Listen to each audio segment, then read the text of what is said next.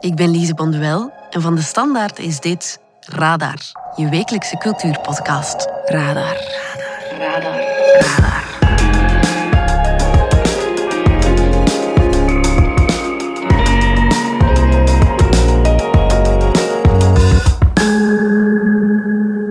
De NDjaarslijsten en jaaroverzichten hangen waarschijnlijk ondertussen de keel uit. Maar als ik een lijst mocht maken van NDjaarslijsten die je moet gehoord hebben, dan staat deze bovenaan. En dat zeg ik compleet onbevooroordeeld. Deze radar krijg je allemaal tips van onze cultuurredactie van de Standaard.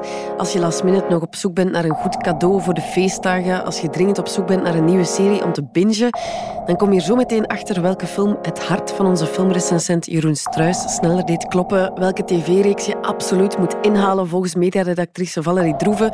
Je hoort het allemaal straks. En er zit ook een tip in van mij, maar daarvoor moet je helemaal wachten tot het einde.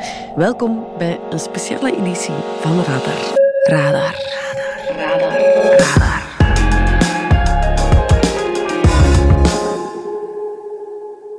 Hij zit altijd op het einde van de radar, maar voor een keer mag hij onze opener zijn. Chef cultuur Filip van Ongevallen maakt je warm voor de Nederlandse band Goldband.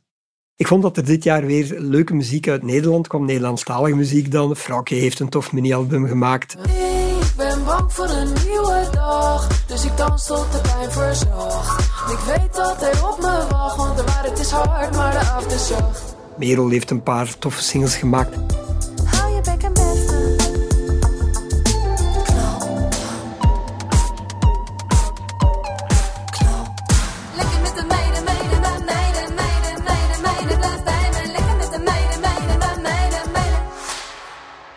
Toch zou ik nog een andere band willen kiezen, een trio, Goldband. Wij zijn eh Goldband. Die komen uit Den Haag. We komen uit Den Haag. En de geschiedenis is dat ze allemaal nog stucadoor geweest. Of hun vader is daar geweest en vandaar eh, het merk van gipspleister. Gips. Yep, Ze hebben elkaar dan leren kennen op een bouwwerf. zo kennen we elkaar. Levende bouw, hard werken, hard voor weinig. Of er allemaal iets van waar is, ik weet het niet. Ze houden zich altijd heel serieus als ze alles vertellen, ook als ze hun liedjes zingen, terwijl de- kern van alles wat ze doen toch wel nogal ironisch is. Ze zien er ook uit alsof de jaren tachtig nog steeds eh, doorlopen. Eh een van de drie zou bij Bon Jovi kunnen spelen of zo. Maar dus wat zij maken is, eh is synthesizerpop. Alleen zingen ze het alsof ze een slagerlied aan het zingen zijn. Ze doen het ook met het serieus van de slagerzanger. En het is een rare combinatie. Het heeft alles waarom ik het niet goed zou vinden. En toch vind ik het dus echt heel leuk. Het begon al met eh, een van hun eerste singeltjes, Alles kapot. Kapot,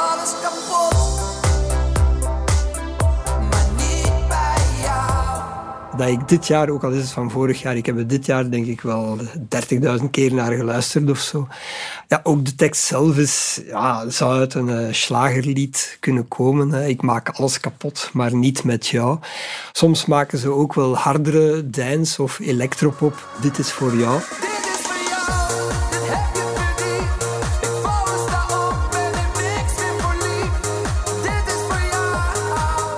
Dat is echt wel heel plezant. En toen ben ik ze deze zomer twee keer live gaan bekijken. Eén keer in Knokken. En toen moesten de mensen nog op eh, stoeltjes zitten en aan tafeltjes. Alhoewel dat het vooraan voor het podium, dat mensen al heel snel begonnen rechtstaan en dichter naar het podium gingen. Dat was echt wel een feestje. Toen ben ik nog eens gaan kijken, een week of drie later, in, in eh, Roeselaar. En toen mochten de mensen wel allemaal al recht staan. En dat was voor mij echt zo de eerste avond dat ik dacht van, ja, we zijn weer vrij.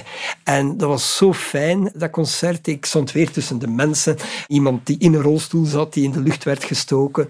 Dit was echt weer de sfeer van, ja, ik sta op een concert. Ik kom thuis. En ik denk dat ik ook daarom Goldband dus dit jaar echt wel fijn heb gevonden. Het Rijk van die Vrijheid was zeer snel weer gedaan. Als ik op YouTube iets bekijk, zal YouTube me er altijd weer aan herinneren dat ik naar een eh, nummer van Goldband heb geluisterd. En dan klik ik er altijd weer opnieuw op. Het is sterker dan mezelf. En dan kijk ik weer naar Goldband die live Dit is mijn stad speelt. Dit is mijn stad, mijn squad, je weet dat. Dit is mijn stad, mijn squad, je weet dat. Dan denk ik terug aan de zomer of het najaar. En dat het toch nog even plezant is geweest. Toen ze dachten dat alles weer open ging gaan, hebben ze dan ook het liedje De Langste Nacht gelanceerd. Dit is de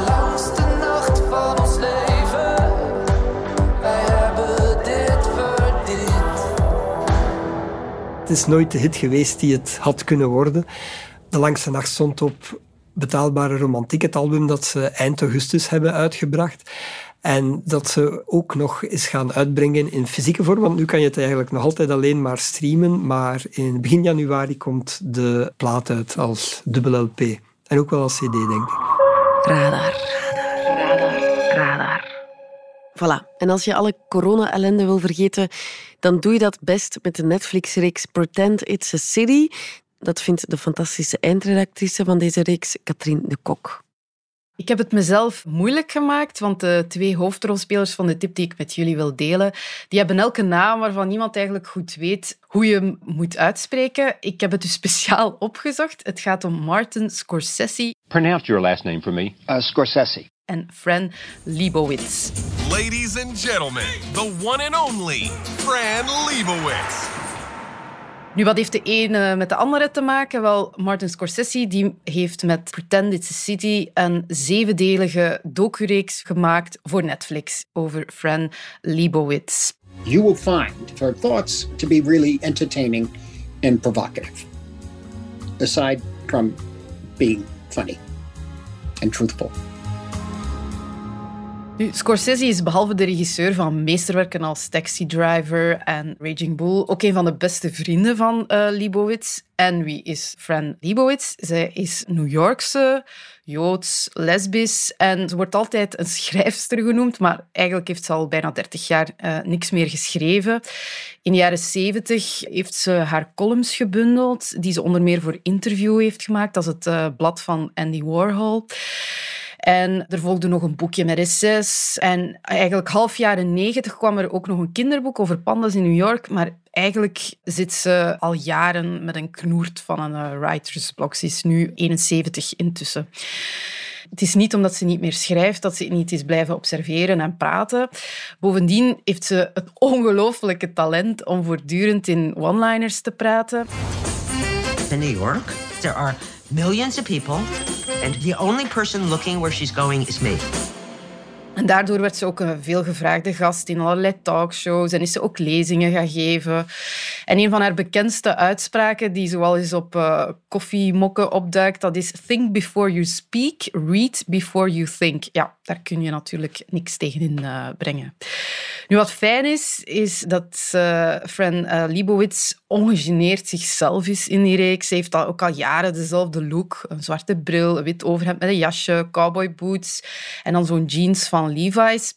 En ze dweept er ook mee dat ze eigenlijk een soort oude krokodil is die niet verandert, terwijl ja, die stad rond haar voortdurend in verandering is.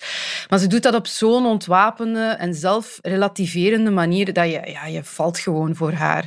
Ze heeft bijvoorbeeld ook geen gsm. Ze heeft zelfs geen tikmachine. Ze schrijft alles met de hand. En ze heeft ook nog nooit naar Netflix gekeken. Dus eigenlijk haar eigen docureeks, ja, die heeft ze nog niet gezien. Echt veel gebeurt er niet in Pretend It's a City. Eh, je ziet Scorsese, eh Lebowitz interviewen in zo'n chique New Yorkse club rond een bepaald thema. Ze halen dan herinneringen op.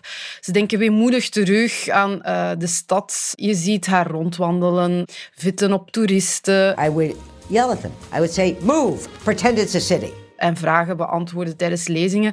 Bovenal is Pretend It's a City een gewoon heerlijke ode aan New York en een fantastisch portret van een bijzonder charmante grumpy old woman. Yeah, now people have said to me, this is a love letter to New York. I said, really, when we made it, it was me complaining about New York.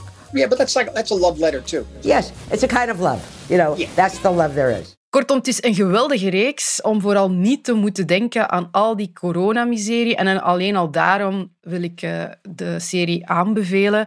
Ik werd gewoon van haar ergernis ongelooflijk goed gezind.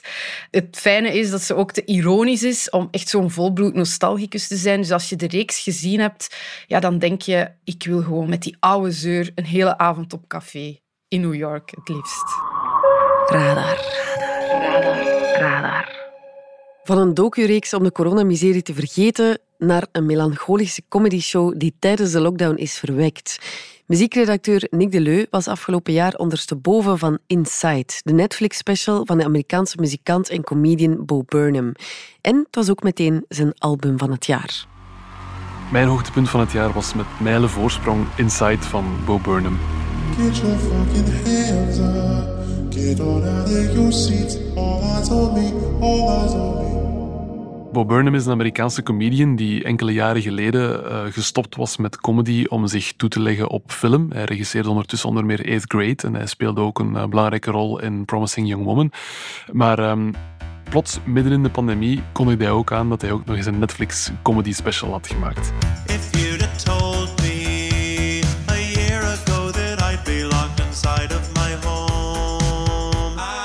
Die special heette dus Inside en die doet eigenlijk het verslag van uh, zijn jaar in quarantaine. Het uitgangspunt was dat hij een project nodig had waarop hij zich kon focussen zodat hij mentaal gezond kon blijven, maar dat draait dan helemaal verkeerd uit. Uh, de combinatie van de sociale isolatie en de paniek over de staat van de wereld doet Bo Burnham eigenlijk in een depressie belanden.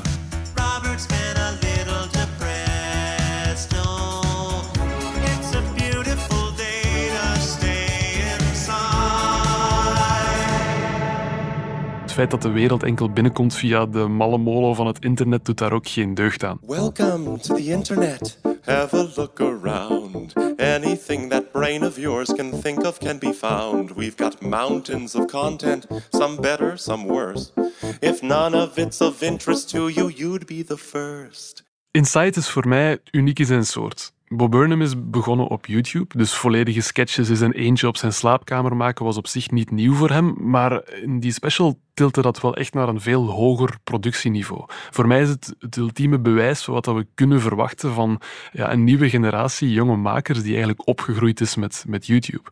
Daarnaast is het ook niet, ja, het gaat wel over zijn depressie, maar het is niet alleen maar kommer en kwel. Veel sketches zijn, zijn hilarisch en bevatten zeer slimme analyses van het internet met al zijn eigenaardigheden en al zijn memes.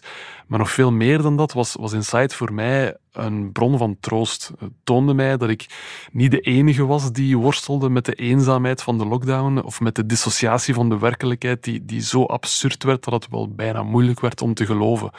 Een hoopgevende boodschap zit er niet echt in, maar ja, dan weet je tenminste dat je niet alleen bent. Hey, here's the fun idea. How about I sit on the couch and I watch you next time? Radar. Radar. Radar. Nu, voor wie het liever stil wil maken, heeft kunstredacteur Geert van der Speten een geweldige tip. De Drongenhofkapel in Gent, die kunstenares Berlinde de Bruikere stripte tot een nieuwe kunsttempel. Het was eh, dit jaar een beetje het jaar van Berlinde de Bruikere, de Gentse kunstenares. Zij had een tentoonstelling in het Bonnefante Museum in uh, Maastricht. Engelenkeel heette die. En uh, zoals we van Berlinde altijd uh, kunnen verwachten, was het een tentoonstelling met uh, sterke beelden die diep in je ziel sneden. Rond het thema van de engel, wat dan ook nog in latere tentoonstellingen terugkwam van haar. Het is een coronawerk van haar. Ze ziet de engel als een van onze grote troostbrengers op aarde. Zij zorgde ook dit jaar nog voor een verrassing, namelijk de opening van de Drongenhofkapel in Gent. Die ligt in het Paterzol, voor de kenners recht tegenover het huis waar Stefan Hertmans zijn roman De Opgang situeert. Het is een prachtige locatie in de kleine steegjes van, van Gent. Zij noemt het zelf een ruimte waar kunstvormen elkaar inspireren, maar eigenlijk is het een artistieke ingreep in een laatgotisch gebouw. Centraal staat een beeld van haar dat normaal in het bezit is van een uh, privé-eigenaar, maar um, dus nu voor drie jaar daar zal te zien zijn. Het heet Hoonte en het stelt een veulen voor, een dood veulen. Een loden beeld eigenlijk, dat op een uh, massief rotsblok ligt van leistenen. Het is een heel krachtig beeld. De poten van het veulen zijn samengebonden zoals het lam op uh, het bekende schilderij van Soerbaran. Het is dus een beeld van dood en lijden, maar zo teder. Zij put daar uh, ongelooflijk uh, diep uh, een, een, ader aan van, van troost, vind ik. Opvallend is dat die kapel ook bijzonder gestript is. De meeste kapellen die een nieuw leven krijgen, die worden decoratief heraangekleed of zwaar gerenoveerd. Zij heeft juist het tegenovergestelde gedaan. Het is dus een kapel waar nauwelijks licht binnenvalt. Op één glasraam na, dat dan van de hand van Wim Delvoye is. Ook Dirk Braakman heeft er een kunstwerk achtergelaten. En um, het gehavende gebinte van de kapel is schaars belicht en het is de enige lichtbron die ze gebruikt. Het, het is echt een plek waar je stil van wordt, een onthaastingsplek waar je lang blijft hangen. En de volgende drie jaar zal daar zeker publiek naar komen kijken. Radar. Radar. Radar. Het voorbije jaar zijn we Kate Winslet alleen nog maar liever gaan zien. De Hollywood-actrice is onvergetelijk als een getormenteerde politieagent Mare in Mare of Easttown, de HBO-reeks die op streams kunt bekijken. Balsem voor de ziel, dat zijn de woorden van onze mediaredactrice Valerie Droeven. Een van de reeksen die je dit jaar moest gezien hebben is Mare of Easttown. I want to thank everyone for joining us to celebrate the proudest moment in Easttown sports history. Die staat nog altijd op streams en ik ben echt jaloers op de mensen die hem nog moeten kijken. Want het is gewoon echt heel goed. De reeks gaat over Mare Sheehan, dat is het hoofdpersonage. And finally, Miss Lady Hawk herself, Mare Sheehan. Die wordt gespeeld door Kate Winslet. Zij is een soort van ex-basketbalspeler, lokale beroemdheid in het dorpje waar ze woont. See this yet? Big write-up in the Tribune. I'm going to frame it and hang it up in your office. Yeah, please, Jim. Maar ze is tegelijkertijd ook rechercheur. Ze onderzoekt de misdaad in dat dorpje en ze slaagt er maar niet in om de verdwijning van een jong meisje op te lossen. Op het moment dat een lijk van een ander meisje gevonden wordt. My daughter's been missing for exactly one year and the police aren't doing anything. Het is een whodunit, heel simpel. Dus we gaan samen met Mare op zoek naar wie heeft die moord gepleegd en waar is het verdwenen meisje naartoe. I'm gonna find out everything. Maar die whodunit is eigenlijk een excuus om een ander verhaal te vertellen. The Guardian noemde deze reeks een study in grief, een studie in verdriet omdat het meer over Mare gaat dan over het oplossen van de moord. Mare is een vrouw die echt is neergehaald door het leven, met een enorme veerkracht. En ze heeft humor ook, ja, dat ook. Ze heeft haar zoon verloren aan de drugs en zelfmoord en staat nu in voor de opvoeding van haar eigen kleinkind. Ze woont ook samen met haar tienerdochter. Dat alles speelt zich af in een deel van Amerika dat wij eigenlijk in reeksen heel zelden te zien krijgen. Ze wonen in een troosteloos en afstandstadje in Pennsylvania. En we krijgen dat op een ongelooflijk mooie en volle manier te zien, die streek. Het is echt met liefde voor die regio geschreven. Terwijl tegelijkertijd ook alle problemen uit die regio perfect aan bod komen. De armoede, de opiatencrisis die daar heerst. Het is echt zo'n achtergesteld stukje Amerika. Maar de hoofdreden eigenlijk om naar Mare of Easttown te kijken is de manier waarop Kate Winslet vorm geeft aan Mare Sheehan. Ze doet dat echt verbluffend. Ze speelt ongelooflijk goed, maar ze doet dat ook ongelooflijk eerlijk. In de internationale media is ze overal geroemd om het feit dat ze haar buikje, haar rimpels, dat ze zichzelf durfde te laten zien. Dat is ook dus een echte vrouw belichaamd. Een vrouw die getekend is door het leven en die zich niet mooier voordoet dan ze is. Maar er zijn ook andere redenen om naar de reeks te kijken. Ik, ik denk dat ik zelden naar een whodunit heb gekeken waarvan het scenario zo perfect was als dat van Mare of Easttown het einde is echt nog een verrassing. Hè. De onthulling verwacht je niet en zag je niet komen. Dat is heel goed gedaan. The Guardian noemde het een meesterwerk en ik kan dat alleen maar bevestigen. Radar. Radar. Radar. Theaterrecensent Philippe Tillis werd dan weer van zijn sokken geblazen door de Sheep Song. Ja, de Sheep Song.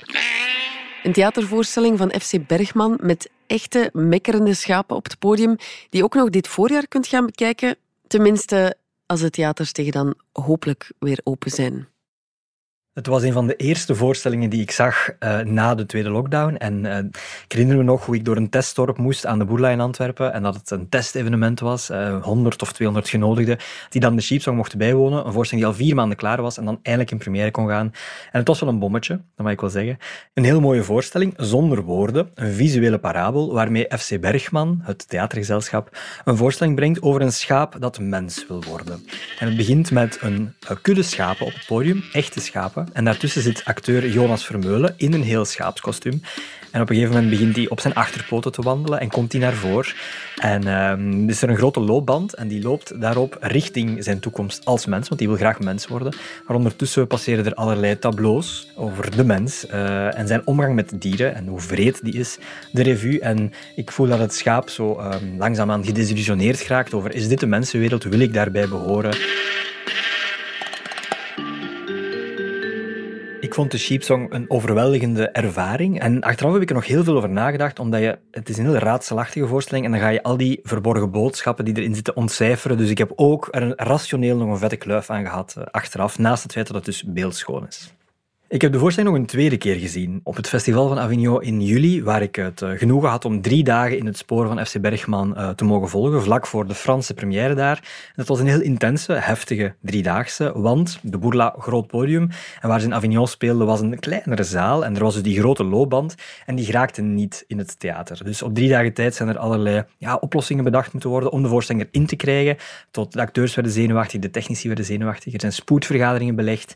Uh, de avond voor de première om middernacht was er nog geen oplossing. Uiteindelijk is het wel goed gekomen. Um, en heeft de voorstelling met 10 minuten vertraging begonnen, maar het Franse publiek was ook laaiend enthousiast. Ik herinner me dat ik na de Franse première in de backstage was en wie komt daar afgestormd? Olivier Pie, dat is de directeur van het festival van Avignon, in tranen. Dat hij zo ontroerd was, dat hij het zo prachtig vond, dat hij zo diep geraakt was. En uh, ik denk dat toen Stef Aerts, Marie Vink, Matteo Simoni, de acteurs in de voorstelling, die slaakten ook wel echt een zucht van verluchting. Dus heftige driedaagse met een happy end. Radar. En dan een Indiaanse film over klassieke Indiaanse muziek. Ik hoor je al denken, klinkt wel heel niche. Nochtans, de film Disciple is even entertainend als ontroerend. Sterker nog, volgens onze filmrecensent Jeroen Struis is het een meesterwerk. Ja, als er één film is waarvan ik denk dat je hem waarschijnlijk niet gezien hebt en misschien zelfs niet van gehoord hebt, ook al heb ik erover geschreven, maar dan nog heb je er waarschijnlijk toch niet over gehoord of over gelezen, uh, dan is het The Disciple. Dat is een Indiaanse film. Doni Doni nahi man. En ik heb die op een filmfestival gezien en ik was er echt compleet wild van. En ik wist toen van, niemand gaat me geloven als ik het zeg, maar het is gewoon echt een entertainende film en een ontroerende film en een film die, die echt binnenkomt.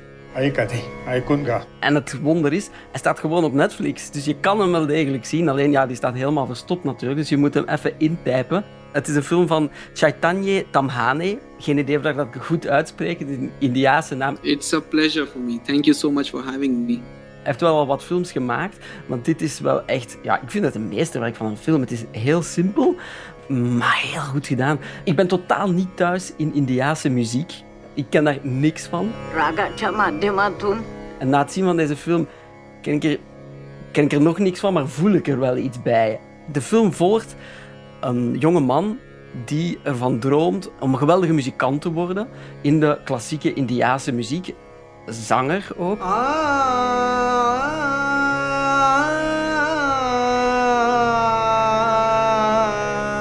En je volgt hem hoe hij zich daarin probeert te bekwamen. En het is technisch heel moeilijk. Er moet ook emotie in zitten. Maar het is ook een soort van meditatie, die muziek. Dus er komt wel echt wat bij kijken. En ondertussen zit hij in Mumbai, in zo'n wereldstad tussen alle mogelijke afleidingen, het razende verkeer. Er zit een grappige scène in dat hij, ja, dat hij porno kijkt. Totaal, dat je denkt, wat doet dit in deze film? Maar natuurlijk, ja, dat is het moderne leven nu eenmaal.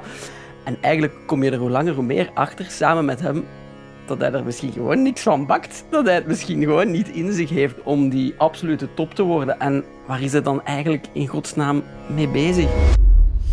En dan begin je zo stilaan met hem af te vragen. Dus het wordt een film ook over ja, de opofferingen die we maken voor kunst.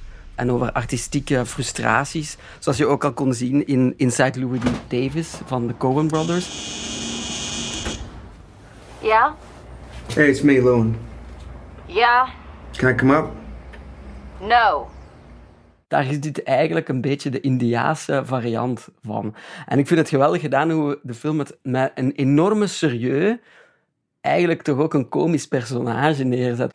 Ik vond dat uh, een fantastische film, een meditatieve ervaring, een grappige film, een droevige film ook. ja, een van de beste films van het jaar. En je kan hem gewoon zien op Netflix. Radar. Radar. Radar.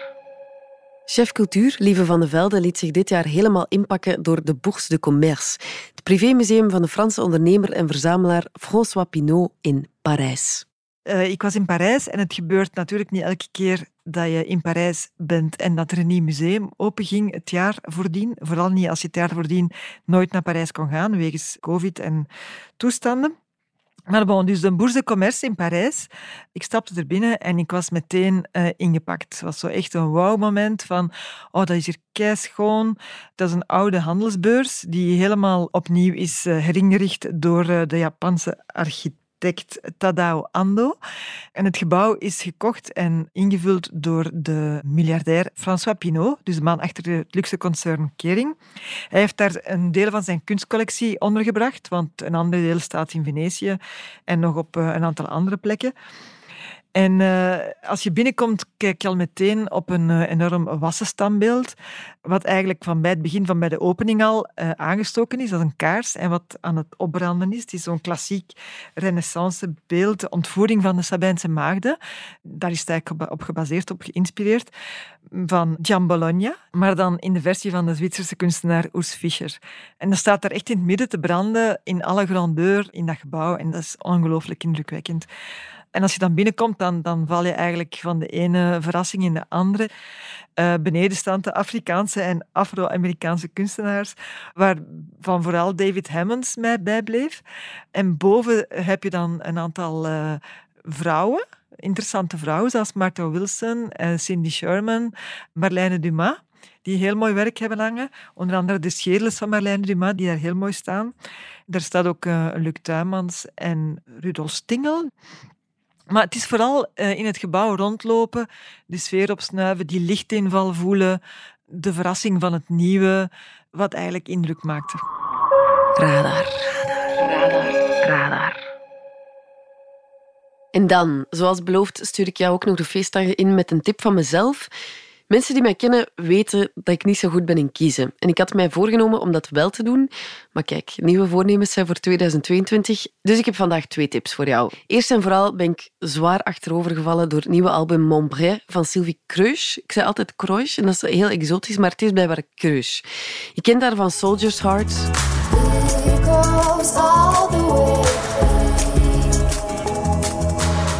Van Warhouse.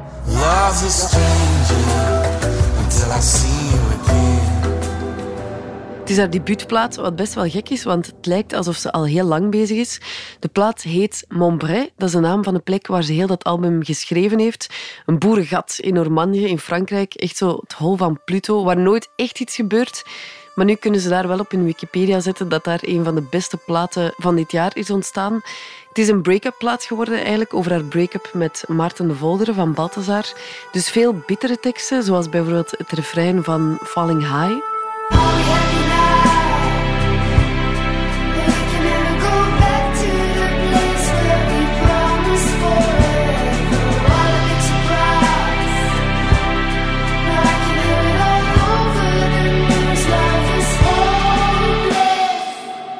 Now I can hear it all over the news. Love is hopeless.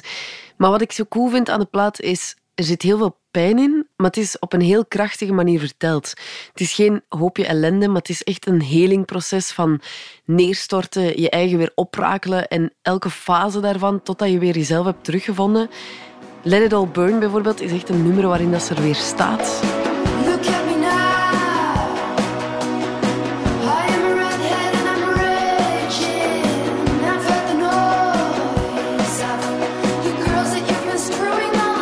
Dan dat refrein.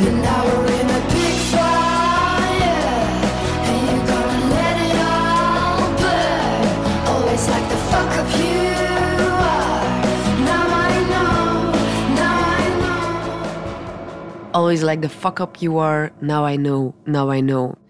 Ik vind het ook heel filmisch. Ze neemt je echt zo mee op een soort van trip naar een sensueel paradijs. Er zijn ook heel dartele positieve nummers als Shangri-La. I'll pick you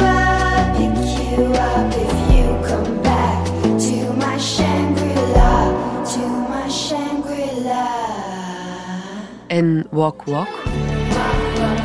Die laatste gaat over haar hond, Socrates, of Kratje voor de vrienden. En volgens haar is dat eigenlijk het meest positieve nummer dat ze ooit schreef. Die hond heeft zo'n acht jaar in een asiel gezeten, in een Pools asiel. Zij vijf jaar in een turbulente relatie, dus volgens haar hebben ze ook zo wat samen hun trauma's verwerkt. Live staat ze er ook echt. Het is echt zo precies een bezwerende nimf. Ik heb haar gezien in Brussel, in een Volta. Heel het publiek ging wild. En als laatste tip, als het allemaal tegenzit, nu alle cultuur op slot moet, of als je een andere reden hebt, Bear With Me van Charlotte Aligéry, zet dat op repeat. Dat is echt een nummer dat je direct terug doorsleurt. Bear with me and I'll stand. Volgens Spotify Rap heb ik dat grijs gedraaid. En binnenkort jij dus misschien ook. Radar. Radar. Radar. Dit was de kersteditie van Radar, de wekelijkse cultuurpodcast van de Standaard. Bedankt voor het luisteren. Wij gaan er twee weken tussenuit, maar op zaterdag 15 januari zijn we opnieuw. Radar bundelt trouwens ook cultuurtips in de Standaard Weekblad en in de nieuwsapp van de Standaard. Luister ook zeker naar onze nieuwspodcast Vandaag, je dagelijkse nieuwsverhaal in 20 minuten.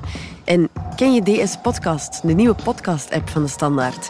Daar luister je niet alleen naar onze journalistieke reeksen, je krijgt ook elke week een eigenhandige selectie van onze redacteurs en je vindt er ook al je persoonlijke favorieten. Download de app nu gratis.